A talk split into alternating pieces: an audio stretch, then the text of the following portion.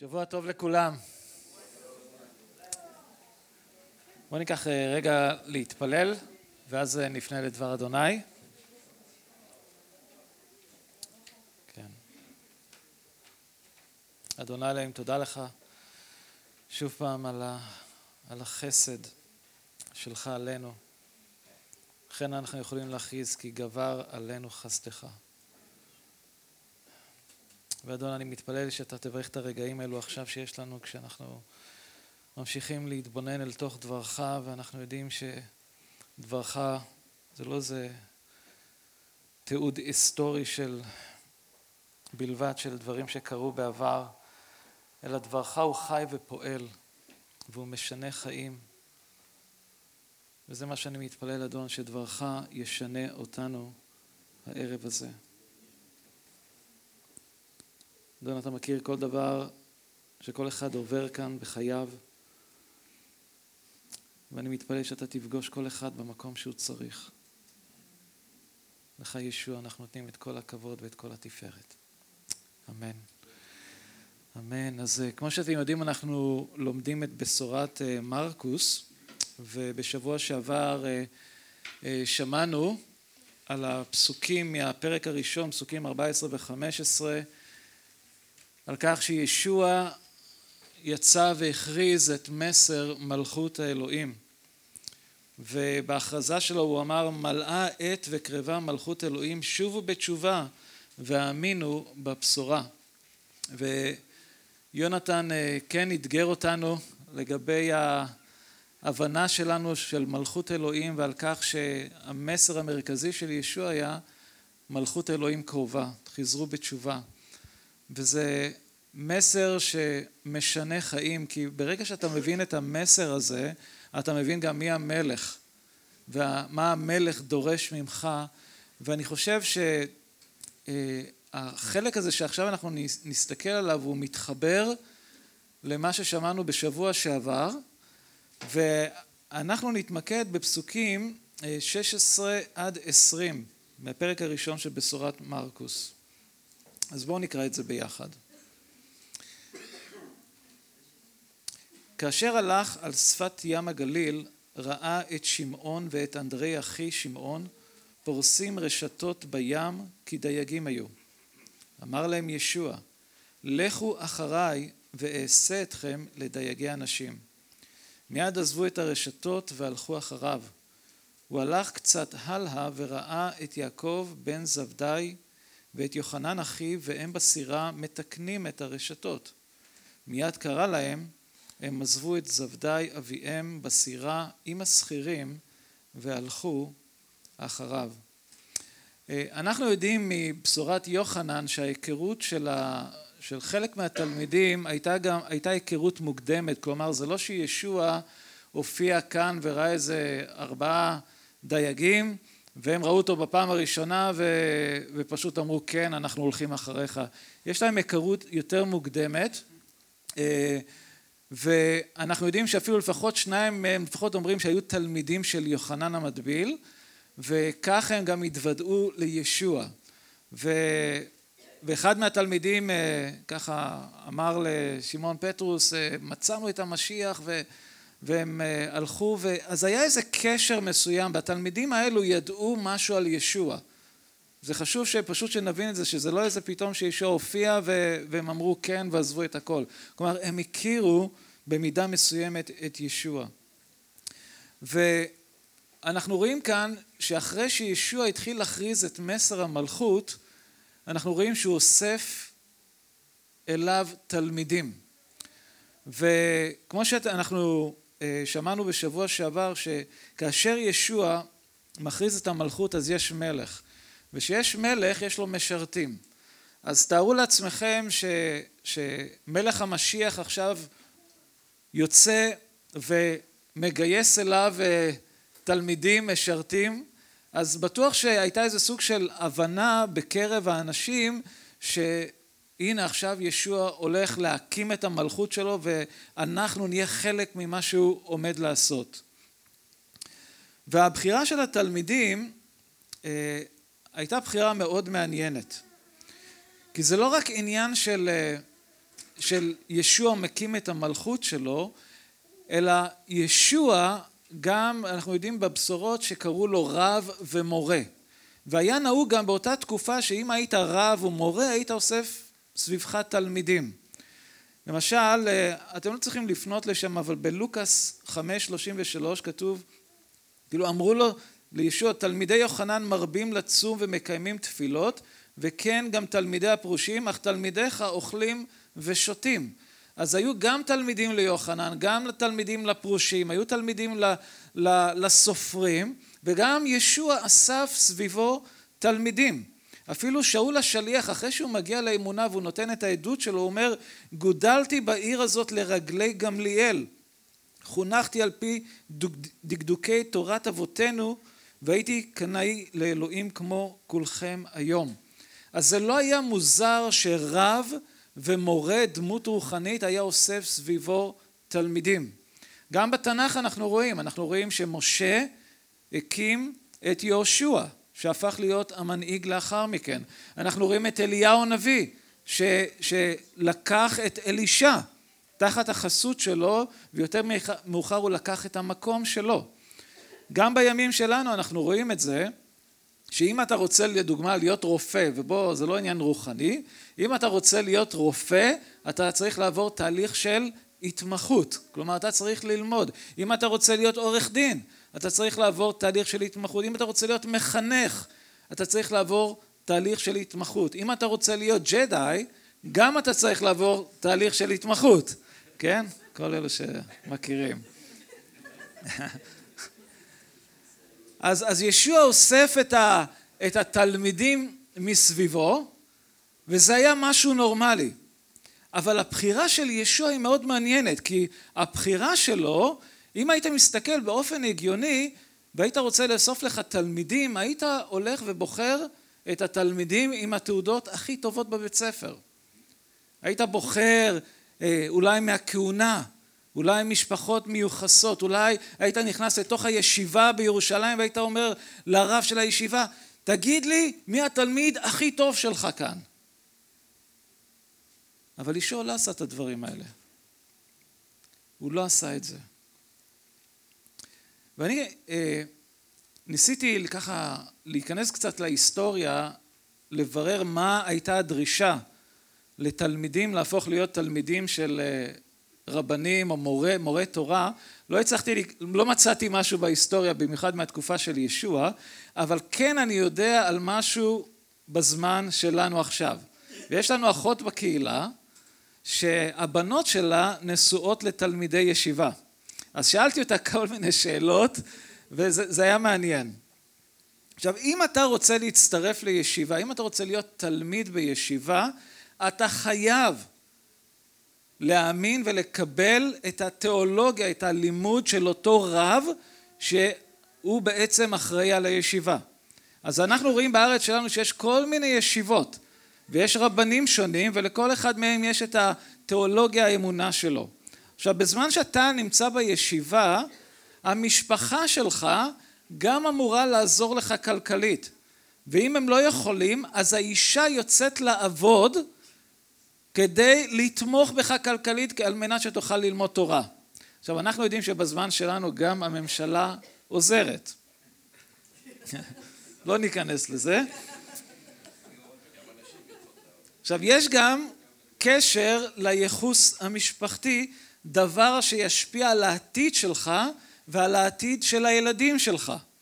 למשל אתם יודעים שמישהו שהוא תלמיד ישיבה שנולד בבית של אה, דתיים וגם הסבא והסבתא, יש ייחוס מאוד מיוחד, הם לא יכולים להתחתן עם חוזרים בתשובה. תחשבו לרגע, אני אתן לכם דוגמה שתבינו. עכשיו, הבת שלי נולדה למשפחה מאמינה. שלומית, מה, אמרת משהו? לא? אוקיי. עכשיו, תארו לעצמכם זה שמישהו שהוא חוזר בתשובה הם לא יכולים להתחתן ביחד, לא ייתנו להם להתחתן ביחד, כלומר החוזר בתשובה יתחתן עם חוזרת בתשובה. מה נכון? בסדר, הבנתי אותך. כן. אבל שתבינו ש, שהילדים לאחר מכן, גם הילדים שנולדים, הם גם התחתנו עם חוזרים בתשובה. כלומר, עם משפחות, הורים שההורים שלהם חזרו בתשובה. כלומר, הייתה הפרדה, והיום אנחנו לפעמים רואים את הסיפורים הקשים האלו, ילדים שלא יכולים להיכנס לבתי ספר מסוימים, שלא רוצים אותם שם. יש את ההפרדה הזו.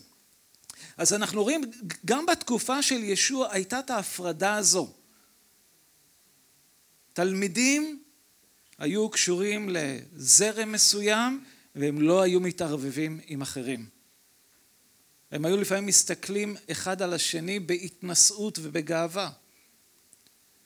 והבחירה כאן של ישוע הייתה מוזרה.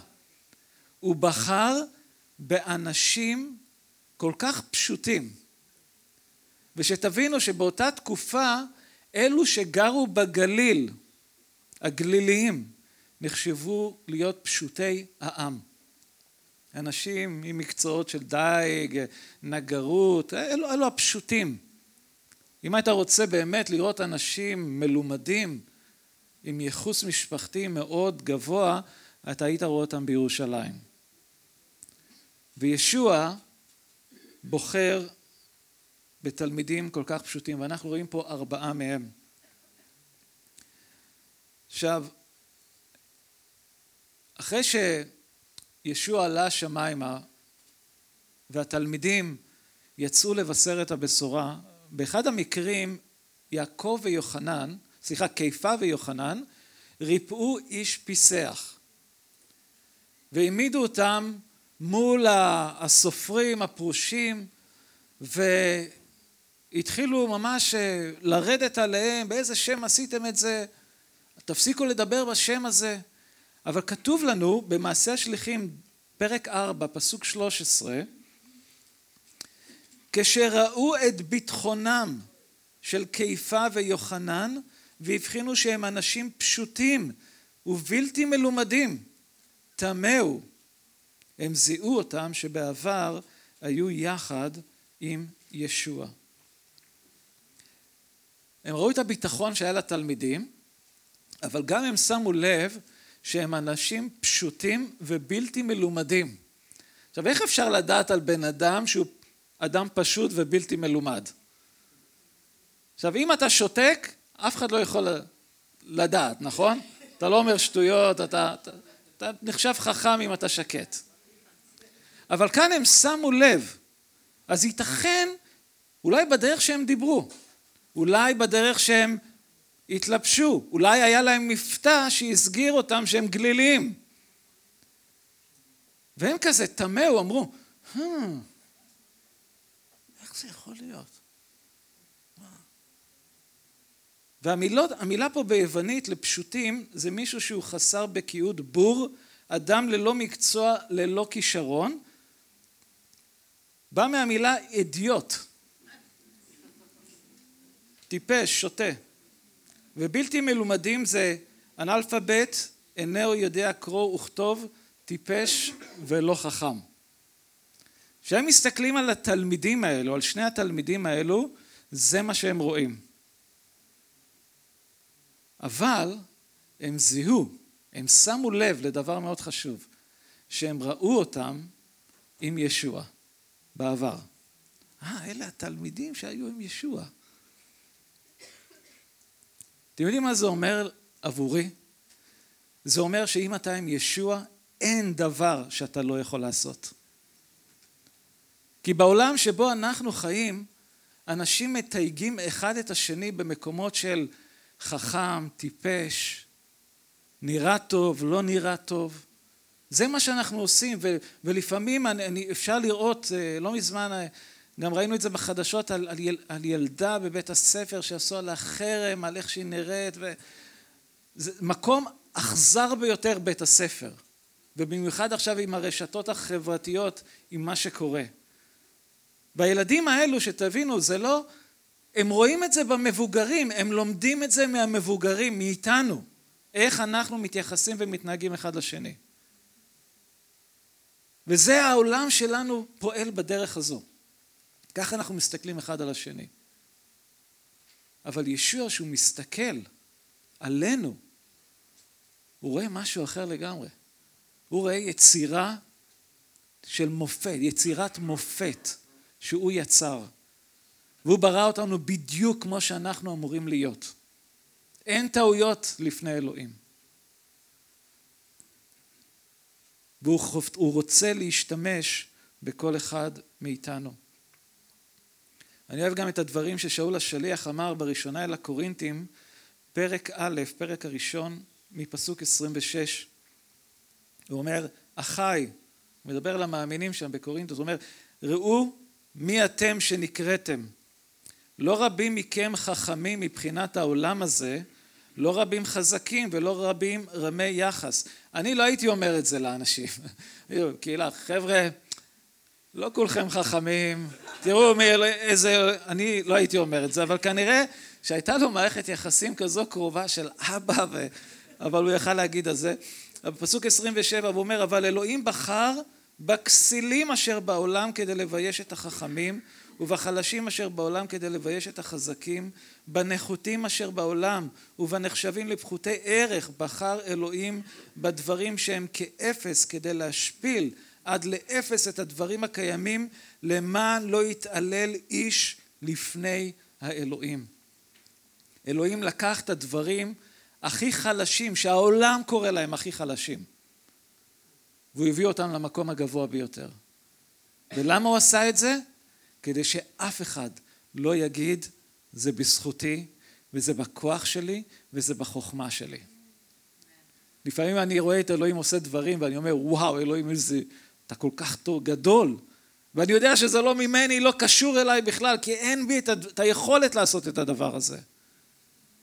איזה מדהים האלוהים שלנו שהוא מסתכל על העולם הזה והוא רואה את האנשים ש, שהעולם שם אותם במקום הנמוך ביותר והוא לוקח את האנשים האלה ובוחר בהם לשנות את העולם. אחד הדברים שאנחנו צריכים לדעת על האלוהים שאותו אנחנו מאמינים בו ועובדים אותו, זה שהעיניים של אלוהים, כמו שכתוב בדברי הימים ב', כתוב כי אדוני עיניו משוטטות בכל הארץ להתחזק עם לבבם שלם אליו. זה דבר שנאמר למלך יהודה אסא אחרי שהוא לא בטח באלוהים ואלוהים אומר העיניים שלי, עיני אדוני משוטטות בכל העולם ואלוהים מחפש את אלו שהלב שלהם שלם אליו ולא משנה מי אתה אתה יהודי, לא יהודי, אתה מבוגר, צעיר, גבר, אישה, ילד, ילדה, לא משנה. העיניים של אלוהים משוטטות בכל העולם ומחפש את אלו שהלב שלהם, שיש משהו בלב שלהם שרוצה את אלוהים. ואני אוהב את הסיפור על אה, דוד המלך, אה, שזה נמצא בשמואל א', פרק ט"ז, ומה שקורה בסיפור הזה זה שאלוהים שולח את שמואל הנביא אל בית ישי, והוא אומר, אלוהים אומר לשמואל הנביא, אני מצא, יש מלך, אחד הבנים שלו יהיה מלך בישראל. אני רוצה שאתה תלך ותמשך אותו למלך. אבל אלוהים לא מגלה לו מי. עכשיו לאישה יש לו שבעה בנים. זה היה... כן, שבעה, נכון? שמונה, כן. אוקיי. שמונה. שמונה, כן. עכשיו, אני רוצה להגיד לכם שאישה נחשב להיות הגבר בשכונה. שתבינו, במזרח התיכון, כמה שיש לך בנים אתה נחשב להיות גבר, שמונה בנים, אוקיי? יש לנו כמה פה ש...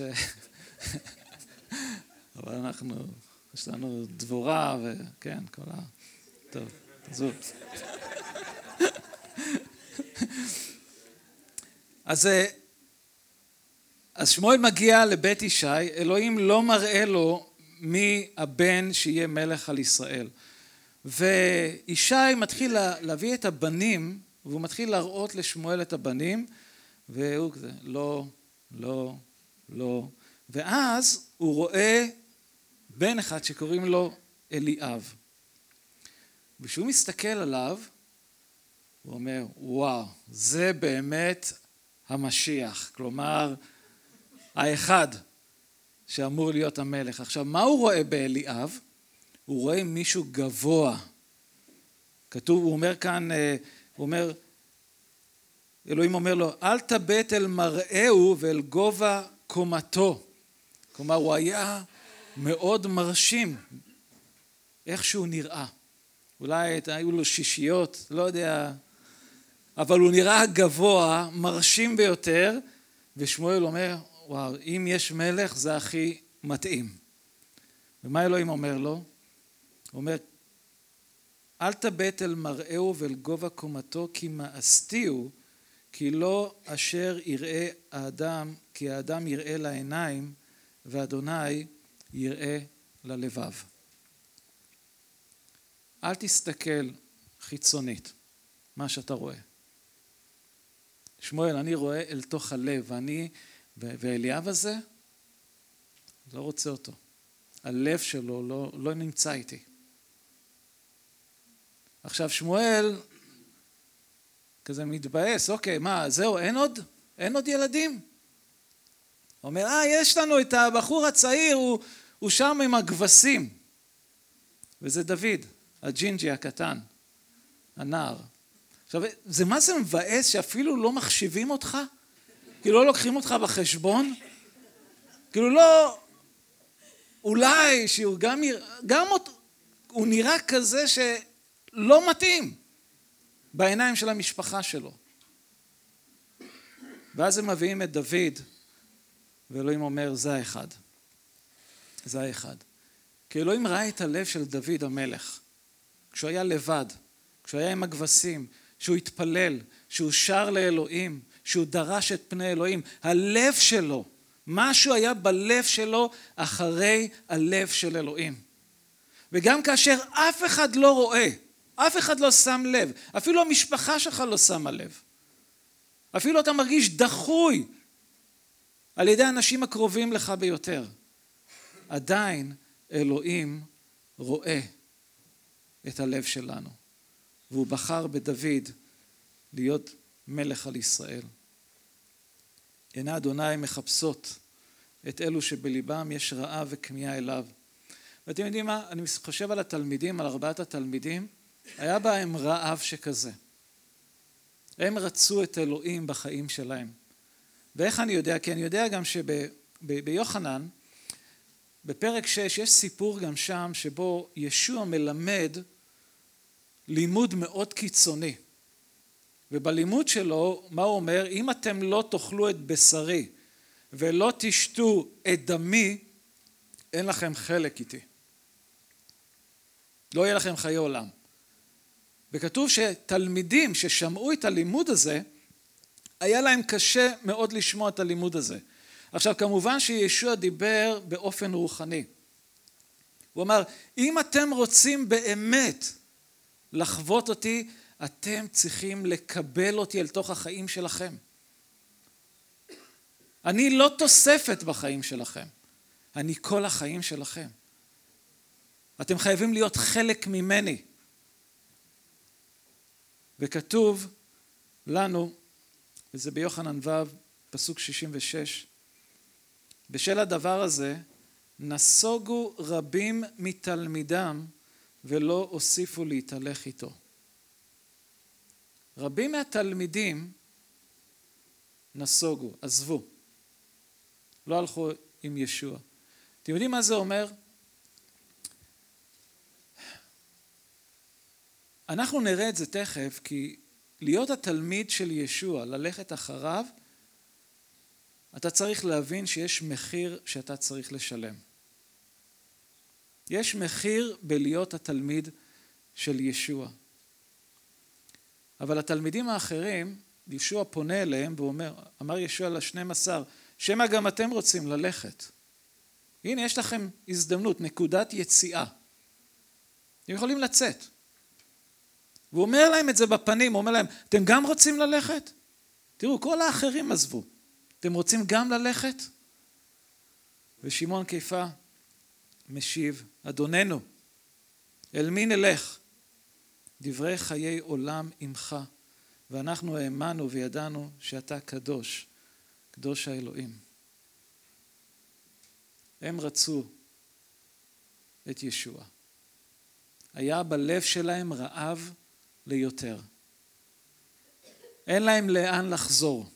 אתם מבינים, אחרי שאתה תואם את הטוב של אלוהים, אתה לא רוצה משהו אחר. אחד הדברים שמתסכלים אותי ואת אשתי, שאנחנו רואים את התוכניות בישול. כל התחרויות. ואתה רואה את כל המאכלים המדהימים האלה ואתה כזה... רק, רק לטעום, אתה רואה את זה רק במסך, אתה לא יכול לטעום את זה. אבל כאשר אתה תואם מאלוהים, שאתה תואם מישוע, אין לך למה לחזור. אין לך למה לחזור. ואני רוצה לומר לכם ש, שאני עכשיו, מה זה, 30 שנה באמונה? היו רגעים לא קלים. היו רגעים, היו משברים, אני לא אומר לכם שהכל על זרי דפנה והכל רוחני ואני הרגשתי את האדון בכל רגע בחיים שלי, כל הסיפורים האלה, היו רגעים של משבר. אבל אני ידעתי, שהסתכלתי לאחור, לא היה לי לאן lלכת. כל הגשרים שאני חשבתי שהם נהרסו כבר, אין לי לאן ללכת. אין לי לאן ללכת. ואני ידעתי ש, שעם כל הקושי, אני לא אוותר על האחד שהושיע אותי ונתן לי חיים.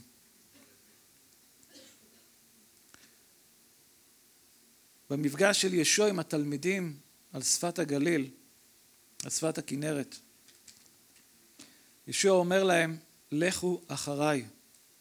והם הבינו במידה מסוימת את המחויבות הזו, שהם יהפכו להיות התלמידים של ישוע, זאת אומרת שהם יצטרכו להשתנות, לעזוב דברים. הם ידעו שעם ישוע זה לא יהיה קל, כי הם צריכים לעזוב משפחה, הם צריכים לעזוב עבודה, לעזוב חברים, לעזוב את החיים המוכרים להם. אבל יחד עם זאת הם ידעו שהם הולכים אחרי אחד שישנה את החיים שלהם לעולמים. והם עמדו לקבל את הסמכות של המורה הזה, שילמד אותם דברים שישנו את העולם. אתם יודעים, ההצלחה והרב של הרב או המורה שאסף סביבו תלמידים, ההצלחה שלו הייתה אם הוא יכול באמת לשכפל את עצמו. שהם יהפכו להיות כמוהו. זו המטרה של תלמיד. תלמיד הוא לומד מהרב שלו, מהמורה שלו, ובסופו של דבר ההצלחה זה שהם יהפכו להיות כמוהו. היום למשל, לדוגמה, אם תראו בתלמידי ישיבות, למשל, סתם, חוק הגיוס. יש רבנים שאומרים לא להתגייס. איפה תראו את התלמידים? בהפגנות. לא שואלים שאלות, הם מאמינים. הוא אמר, זה מה שאנחנו עושים. אם יש פסק הלכה, מאמינים, זה מה שאנחנו מאמינים, זה מה שצריך להיות. וכך גם היה אז. אותו רב, אותו מורה, אותה סמכות רוחנית, כשהוא היה אומר משהו, התלמידים היו עושים את מה שהוא אומר. ואפילו שאול השליח אומר למאמינים בקורינטוס בפרק י"א פסוק אחד, הוא אומר, לכו בעקבותיי כשם שגם אני הולך בעקבות המשיח. תראו איזה, איזה קריאה, לכו בעקבותיי כמו שאני הולך בעקבות המשיח. זה להגיד למישהו, תתנהל בחיים שלך, תתנהג לפי הדוגמה שאתה רואה בי. עכשיו זה לא קל להגיד, נכון? להגיד למישהו, תתנהג כמוני. אני זוכר שאיזה אבא שאמר לילד שלו, הוא עם אבא מחזיק סיגריה, אומר לילד שלו, אל תעשן, זה לא בריא. אתה אמור להיות דוגמה בכל דבר. וישוע היה דוגמה לתלמידים שלו. הם ראו בו את המודל, איך להתנהג, איך לחיות. בעקבותיי, המילה ללכת בעקבותיי משמעות לחקות מישהו. וגם הקריאה הזו היא לא השתנתה. גם היום היא אותו הדבר. הוא אומר לכו אחריי. ואז הוא אומר להם, לא רק לכו אחריי, ואעשה אתכם דייגי אדם. עכשיו אלה מכם אתם יודעים שאני אוהב לדוג, מי שמכיר אותי, יש לי כל מיני חכות, וזה מדהים שישוע מדבר אליהם בשפה שהם מבינים. אתם יודעים, הוא יכל להיות מאוד רוחני ולהגיד להם, לכו אחריי ו- ואתם תחוו איזו הערה רוחנית, הוא, הוא, הוא, הוא דיבר איתם בשפה שהם הבינו. הם היו דייגים, זה היה המקצוע שלהם. הם קמו מוקדם בבוקר כל יום, והיו יוצאים אל הכנרת עם הסירה ועם הרשתות, ועובדים קשה, וכשהוא אמר להם, אני אעשה אתכם דייגי אדם, שלא תחשבו שהם הבינו שזו עבודה קלה. זו עבודה מאוד מאוד קשה. אמנם אני לא דג עם רשתות, אבל אני יודע שצריך, אם אתה רוצה באמת לדוג טוב, אתה צריך לקום מוקדם בבוקר. אתה צריך להיות סבלני, אתה צריך להשקיע. אם אין לך סבלנות, אין סיכוי שתהיה דייג. אני זוכר שלקחתי איתי כמה פעמים אנשים לדוג, זה היה מצחיק. הם... כן.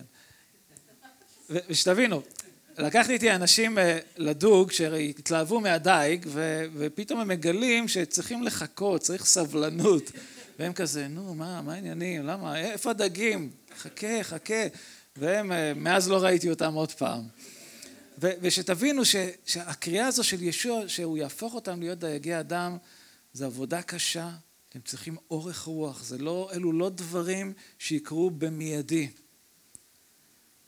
ומה שנפלא כאן זה שישוע קורא להם במקום שבו הם נמצאים, והוא אומר להם, תבואו אליי, ואני, כשאתם בידיים שלי, אני אעשה אתכם, אני, אני אהפוך אתכם להיות דייגי אדם.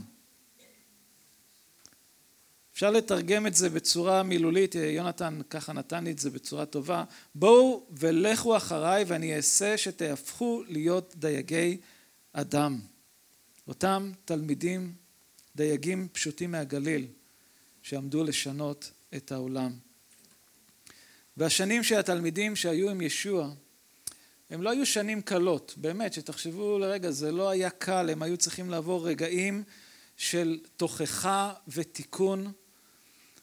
ישוע לא לקח תלמידים מושלמים, אם אתם תקראו את הבשורות אתם תראו איזה דברים שקרו ביניהם אחד עם השני וגם עם ישוע.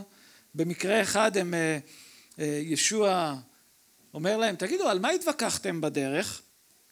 הם שתקו ולא ענו, כתוב. עכשיו, נכון זה מפחיד ככה להיות תלמיד של ישוע, הוא רואה גם מה שאתה חושב? וואו, אתה, אתה, אתה, תארו לעצמכם דבר כזה, עכשיו מסך LCD יש לכם, כל מה שאתם חושבים זה מוקרן. וזה ממש להיות עם ישוע ככה, הוא רואה את כל מה שאתה חושב, כל מה שאתה עושה, כל מה שאתה מתכנן להגיד, אתה פשוט חשוף לגמרי, והוא אומר להם, על מה התווכחתם בדרך? והם כזה שתקו, לא אמרו כלום. אבל מה שהם uh, התווכחו בדרך זה מי הגדול שבהם. נכון שזה מגניב? הם כמונו. מי הגדול? דיברנו על מלכות, כאילו, תחשבו, וואה, אנחנו נהיה במלכות עם ישוע, מי אתה חושב שהוא יהיה בתפקיד הכי טוב? היו רגעים של תוכחה ותיקון גם. אני אוהב את, ה, את הקטע מספר ירמיה, פרק י"ח, ששם אה, אלוהים מראה לנביא ירמיה איזה מראה מאוד אה, מיוחד, ונקרא מפסוק אחד, ירמיהו פרק 18 פסוק אחד. הדבר אשר היה לירמיה מאת אדוני לאמור, קום וירדת בית היוצר, ושם אשמיעך את דברי. עכשיו בית היוצר זה היה מקום שבו היו, זה היה מקום של כדרות, מקום שיוצרים מחמר כלים. וירד בית היוצר והנה הוא עושה מלאכה על האובניים ונשחט הכלי אשר הוא עושה בחומר ביד היוצר ושב ויעשהו כלי אחר כאשר ישר בעיני היוצר לעשות ויהי דבר אדוני אלי לאמור, אך היוצר הזה לא אוכל לעשות לכם בית ישראל נאום אדוני, הנה כחומר ביד, ביד היוצר, כן אתם בידי בית ישראל. איזה תמונה יפה כדי, כדי להעביר מסר, שוב, ישוע, אלוהים מדבר בדרכים מאוד ברורות, הוא מביא אותו למקום שבו שם יש את, ה, את הקדר שיוצר על האובניים, הוא, הוא רואה גוש חמר והוא רואה ה, איך, איך הקדר יוצר כלי ואז זה לא מסתדר והוא מועך את עוד פעם ואז הוא יוצר עוד פעם כלי. ואלוהים מדבר אל עם ישראל ואומר להם אתם, אתם כחומר ביד היוצר, אתם בידיים שלי כחמר וברגע שאנחנו בידיים של אלוהים, הוא היחיד שבאמת יכול לייצר את מה שאנחנו אמורים להיות. הייעוד שלנו נמצא בידיים של אלוהים. אתם יודעים שאם אותם תלמידים על חוף הים באותו יום היו אומרים לישוע, אה, לא, לא מתאים לי ישוע, אני, אני, אני רוצה להיות פה עם המשפחה שלי, בעסק דייג שלי, לא תודה, תחפש מישהו אחר.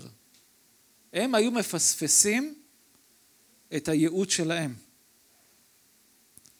ואנחנו צריכים להבין, לא משנה, שוב, מאיזה רקע, מאיזה תרבות, מה יש לנו, מה אין לנו, אם אנחנו נשים את עצמנו בידיים של אלוהים, אלוהים יעצב אותנו להיות את מי שאנחנו אמורים להיות, את מה שהוא תכנן עבור כל אחד מאיתנו. הוא האומן, הוא יודע בדיוק איך אנחנו אמורים להיות.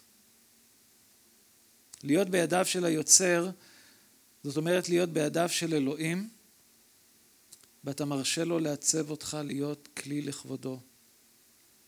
אותם ארבעת התלמידים אמרו כן ליהושע. כתוב שהם מיד עזבו את הרשתות וגם את אביהם והלכו אחריו. הם עזבו דברים. הם עזבו משפחה, הם עזבו עבודה, הם עזבו חברים, את הדברים המוכרים להם, והתמסרו לשנים של לימוד ושירות, שבסופו של דבר זה היה כל החיים שלהם. כל החיים שלהם. ואני זוכר, כמו שזה ממש לפני שלושים שנה שאני אמרתי כן לישוע, אני עזבתי.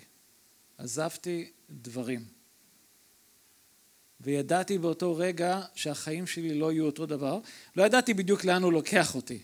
מתוודה, לא ידעתי, אבל ידעתי שהחיים שלי לא יהיו אותו דבר. ואני רוצה לומר לכם שזה היה מסע של שלושים שנים, מלא הרפתקאות, המון ברכות, רגעים לא קלים, אבל אלוהים תמיד היה נאמן. תמיד הוא היה נאמן. אנחנו צריכים לחשב את המחיר בלהגיד כן לישוע ולהפוך להיות התלמידים שלו.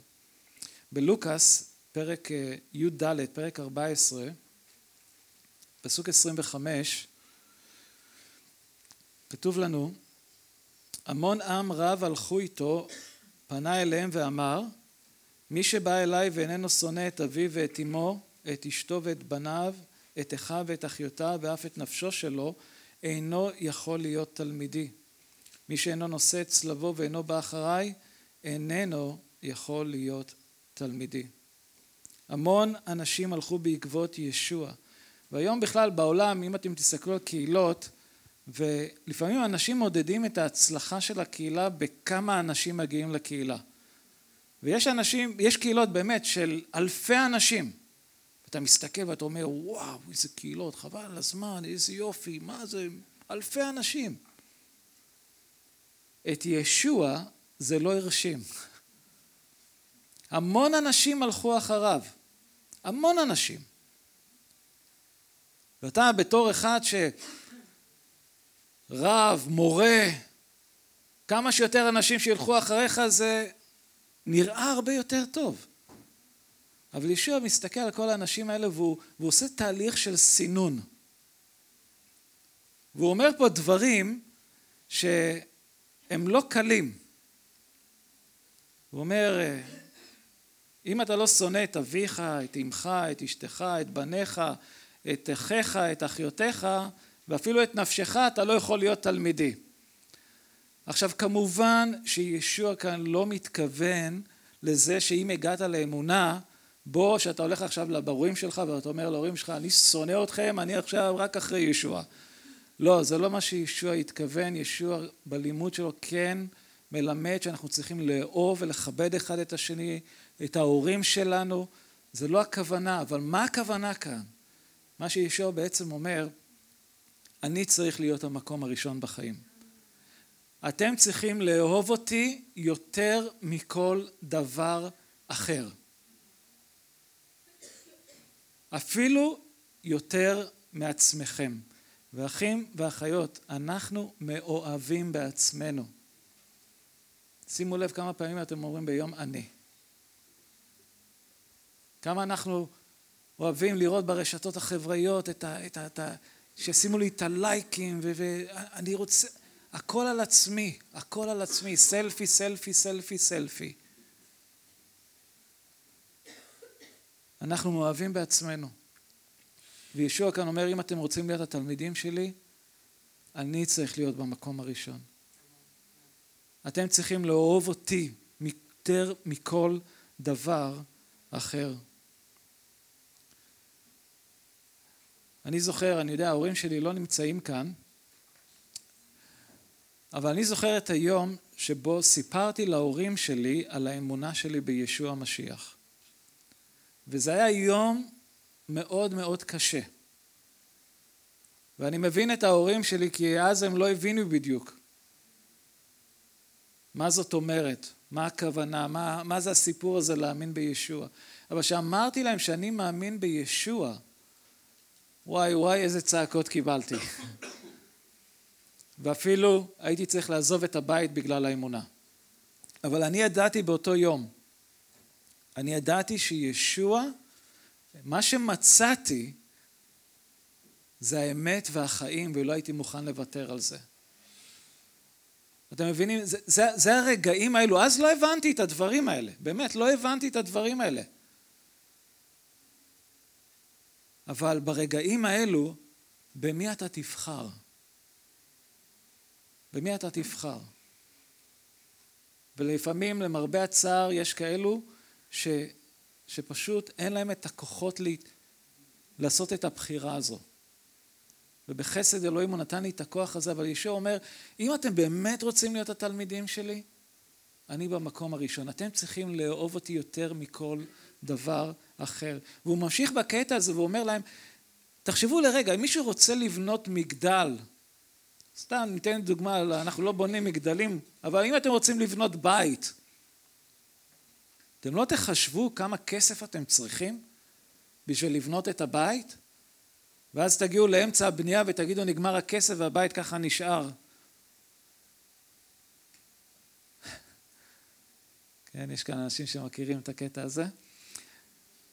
אבל, אבל תחשבו לרגע, זה, זה, כשאתה בוחר ללכת אחרי ישוע, תחשב את המחיר.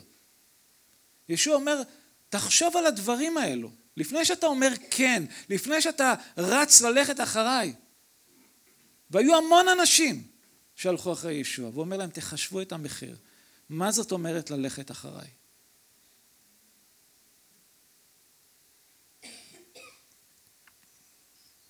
לא כל אחד מאיתנו יצטרך לעזוב את אותם דברים. יהיו כאלו שיצטרכו לוותר על החלום שלהם, כאלה שיצטרכו לעשות סדר בסדרי העדיפויות שלהם, יש כאלו שידרשו לשנות מקום מגורים, כל מיני דברים. זה לא אומר שכל אחד אנחנו נצטרך לעזוב את אותם דברים. אבל בסופו של דבר יהיה איזה רגע מסוים שאנחנו כן נצטרך לקבל בחירה. והתפילה שלי עבור כולנו שאנחנו נבחר באדון. הוא מדבר על הצלב, על אל הצלב, הוא אומר מי שאינו נושא את צלבו ואינו בא אחריי איננו יכול להיות תלמידי. לשאת את הצלב, ישוע בעצמו נשא את הצלב ובאותה תקופה, בתקופה הרומית מישהו שהיה נצלב או העונש שלו זה היה לקחת גם את הצלב ברחוב לעיני כולם עד המקום של הצליבה, עד המקום של המוות. לבייש אותו, להשפיל אותו. ולקחת את הצלב, לקחת את, את, ה, את המסר של ישוע בחיים שלנו, זה לא מסר קל. אנשים מזלזלים בנו, אנשים צוחקים עלינו. וזה לא קל. ללכת ברחובות העיר עם צלב, עם המסר הזה.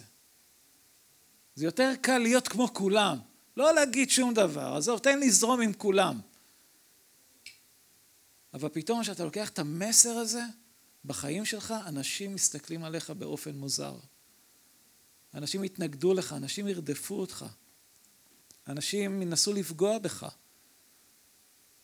ואנחנו יודעים שאפילו אנשים מאמינים הגיעו עד המוות.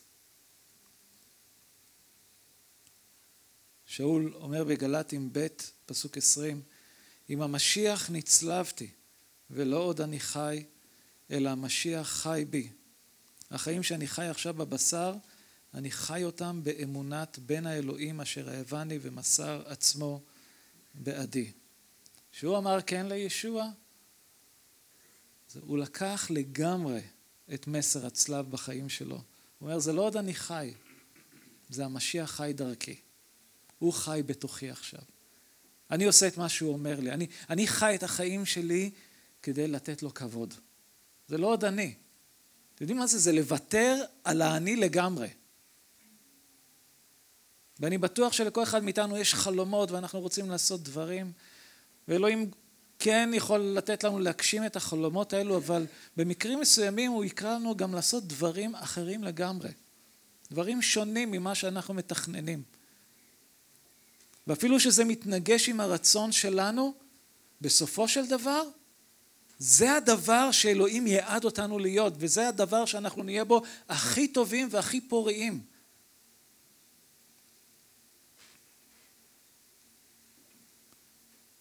אותם ארבעה תלמידים, האם הם הפכו להיות דייגי אדם? בהחלט. עכשיו אנחנו רואים שלאורך הכתובים ששמעון, קיפה, יעקב ויוחנן היו במעגל הקרוב של ישוע. הם, הם חוו דברים שאחרים לא חוו. היו 12 תלמידים, אבל מתוכם שלושה שהיו במעגל הקרוב של ישוע. עכשיו אפשר לחשוב על זה, רגע, זה לא הוגן, למה שלושה? למה לא כולם? למשל שישוע היה בביתו של יאיר, שהבת שלו הייתה חולה ואז היא נפטרה, כתוב לנו, ישוע לא הניח לאיש להילוות אליו חוץ מקיפה ויעקב ויוחנן אחי יעקב. כשישוע עלה אל ההר והשתנה, כתוב לנו שהוא לקח את יעקב, את קיפה, יוחנן, והוא העלה אותם להר גבוה לבדם. כאשר ישוע היה בגת שמנים והוא התפלל, ברגע ממש, הרגע הקשה שהוא עמד לפני הצלב, כתוב שהוא לקח איתו את קיפה ואת יעקב ואת יוחנן והחל מתמלא חרדה ומועקה. וגם בגלתים ב' תשע אנחנו רואים ששאול השליח הוא מתאר את שלושתם, הוא אומר, הם נחשבים לעמודי תווך. יעקב ויוחנן היו אחים והיו קרובים מאוד אחד לשני. ישוע נתן להם שם, אם, אם אתם זוכרים, בני רעם. והם אה, שני האחים שרצו לשבת לימינו ושמאלו עם העזרה של אימא שלהם. ובמקרה מסוים, בכפר שומרוני שלא לא, לא רצה לקבל את ישוע בגלל שהוא היה בדרך לירושלים, הם אמרו לישוע, אתה רוצה שנצווה שתרד אש מן השמיים על האנשים בכפר? וישוע אומר להם, לא, לא, לא הבנתם, אני באתי להושיע, לא, לא להשמיד אנשים. אלו היו, זה היו יעקב ויוחנן. שמעון קיפה, הוא גם קיבל שם משמעון לקיפה, כלומר צור, והוא היה התלמיד שהכי הסתבך בצרות בגלל הפה שלו. לא תמיד הוא חשב על הדברים שהוא אומר עד הסוף. אפילו ישוע אמר לו דברים קשים. אתם זוכרים את המשפט הזה? סור מלפניי שטן, מכשול נטע לי, כי אין ליבך לדברי אלוהים, אלא לדברי בני אדם. ישוע אומר את זה לשמעון קיפה. ישוע שמתאר את התלמידים שהם יעזבו אותו וינטשו אותו. שמעון אומר, גם אם הכל ייכשלו, אני לא אכשל. הוא אמר דברים, לא תמיד שהוא הבין בדיוק מה שהוא אומר. וישוע תיקן אותו ברגעים מסוימים בתיקון... זה דברים מאוד קשים שנאמרו לו. אבל יחד עם זאת, זה גם התלמיד שנגלה אליו דברים שאחרים לא נגלה אליהם. הוא היה הראשון לגלות את זה. ואנחנו מכירים את הסיפור המפורסם שישוע שואל, מה העם אומר עליי? שואל את התלמידים, מה העם אומר עליי? וחלק אומרים, מרשה אליהו, אה, אחד הנביאים. ואז הוא מפנה את השאלה לתלמידים. הוא אומר להם, אתם, מה אתם אומרים? מי אני? ושמעון קיפה אומר לו, אתה המשיח בן אלוהים חיים. וישוע אומר לו, בשר ודם לא גילה לך את זה לאבי שבשמיים. וגם מה שקראנו עם כל התלמידים שעזבו, הוא היה הראשון שאמר, אל מי נלך? יש דברי חיי עולם איתך. אז אנחנו רואים את, ה, את הבחור הזה ש, שהיו לו את הרגעים הלא פשוטים, אבל גם היו לו את הרגעים המדהימים האלה, שהוא יכל לראות את ישוע כפי שהוא. ובחג השבועות, אחרי שרוח הקודש צלח על התלמידים, ואנחנו יודעים שכיפה לפני כן התכחש לישוע ואמר שהוא לא מכיר אותו, ובחג השבועות בירושלים שרוח הקודש יורד על התלמידים, הוא זה שעומד עם התלמידים האחרים ומכריז את הבשורה. ושלושת אלפים אנשים באים לאמונה. האם הוא הפך להיות דייג אדם? בהחלט. ההיסטוריה מספרת שכיפה נלקח לצליבה והוא ביקש להצלב הפוך מפני שהוא הרגיש לא ראוי להצלב כמו ישוע המשיח. אחיו אנדרי, אנחנו לא יודעים אה, הרבה מהכתובים, אבל אה, מהיסטוריה מאוחרת, דבר שגם אני לא ידעתי, שהוא הביא את הבשורה למקומות רבים, ביניהם לקייב שבאוקראינה. כן? זה באזור שם, כן? והדרך שבה הוא, הוא מת, מסופר שניסו להכריח אותו להקריב קורבן לאליל, אך הוא סירב, הוא נענש וגם נשלח לצליבה, וכתוב, נאמר שבמשך יומיים הוא מהלל את אלוהים עד אשר לא הייתה בו רוח חיים. יעקב, גם על יעקב אנחנו לא יודעים הרבה מהכתובים, אבל אנחנו יודעים כמו שראינו שהיה במעגל הקרוב של ישוע והוצא להורג אה, בידי המלך אגריפה. הוא היה השליח הראשון שהוצא להורג. ויוחנן, אנחנו יודעים שהוא כתב את הבשורה, שלושת האיגרות ואת ספר התגלות. הוא גם נקרא שליח אהבה, דבר שניתן לראות באיגרות שלו. ויוחנן מוזכר גם כהתלמיד האהוב של האדון. הוא זה שגם אה, הרגיש כל כך נוח לשים את ראשו בחיקו של ישוע. ויוחנן היה תלמיד היחיד שהיה מול הצלב כאשר ישוע היה על הצלב. כל השאר ברחו, הוא היה היחיד שהיה שם מול הצלב. ואנחנו רואים שבאגרות שלו, בבשורה, שהוא שם דגש שישוע הוא משיח בין האלוהים שנשלח מאת האב לקחת על עצמו את חטאינו ואת החטאים של כל העולם. ואותו תלמיד שרצה שתרד אש מן השמיים ותאכל את כל אותם השומרונים באותו כפר, אנחנו רואים אותו שהוא הפך להיות שליח של אהבה וחסד. ההיסטוריה מספרת שלמרות שניסו כמה פעמים להרוג אותו לא הצליחו, בסופו של דבר הוא הוגלה לאי פטמוס ומה שאנחנו יודעים שהוא מת בשיבה טובה והוא לא הוצא להורג. אני רוצה לסיים ולהגיד שהקריאה ללכת אחרי ישוע ולהיות לו לתלמידים לא השתנתה. כמו אז, גם היום. ישוע קורא לנו ללכת אחריו ולהיות לו לתלמידים. אולי זה לא אותו דבר כמו שזה קרה אז, אבל היום כשאנחנו נקראים להיות התלמידים של ישוע, אנחנו נותנים לדבר אדוני להיות הסמכות בחיים שלנו, להוביל אותנו בחיים שלנו. אם יש כאן אנשים אולי עם חוסר ביטחון, דימוי עצמי נמוך, אתם מרגישים שאין לכם מה, מה שנדרש כדי ללכת אחרי אדון ואתם אפילו נוהגים להשוות את עצמכם לאנשים אחרים. האדון רוצה שתדעו שהוא לא מעוניין במה שיש לכם, בהישגים שלכם, בכישרונות שלכם, הוא מעוניין בלב שלכם. ואם אתם תיתנו לו את הלב שלכם, הוא ייקח אתכם ויהפוך אתכם לכלי של כבוד בידיים שלו. הוא קורא לכם לחשב את המחיר בלהיות התלמידים שלו. ואם אתם קוראים לעצמכם תלמידי המשיח, אז בואו נתחיל לחיות כך.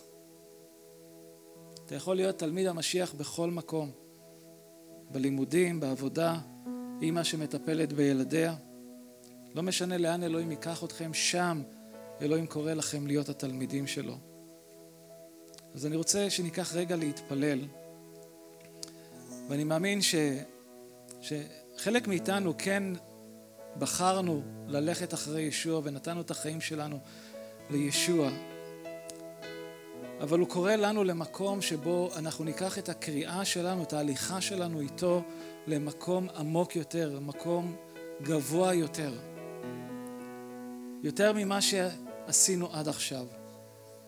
ואם אנחנו באמת נשים את, ה, את עצמנו בידיים שלו, הוא האומן, הוא זה שיוכל לייצר כלי מושלם לתפארת שלו. אז אדון, אני מתפלל עבור כל אחד מאיתנו כאן. אדון, אנחנו רוצים כן להיות התלמידים שלך. אני, אני לפחות אומר את זה על עצמי. אדון, אני כן רוצה להיות התלמיד שלך. ללכת אחריך. לשים אותך במקום הראשון, לאהוב אותך יותר מכל דבר אחר. ואני יודע, אדון, שזה רק בחסד שלך ולא בכוח שלנו. אז אני מתפלל, אדון, עבור כל מי שנמצא כאן. אם יש אנשים כאן שאולי התרחקו, אני מתפלל, אדון, שאתה תשיב אותם חזרה אליך. אם יש אנשים שאולי לא מבינים את מה הרצון שלך עבור החיים שלהם, תן להם לדעת שאתה קורא להם להיות התלמידים שלך. אדון, אם יש כאן אנשים שמרגישים על עצמם שהם אה, לא מספיקים ומשווים את עצמם לאנשים אחרים, תן להם לדעת שאתה יצרת אותם בצורה מושלמת ואתה אוהב אותם כל כך, בדיוק כמו שהם. אנא אדוני, אני מתפלל עבור כולנו כאן בכרם אל, שתהפוך את כולנו, תעשה את כולנו לדייגי אדם. אני מתפלל בשם ישוע המשיח.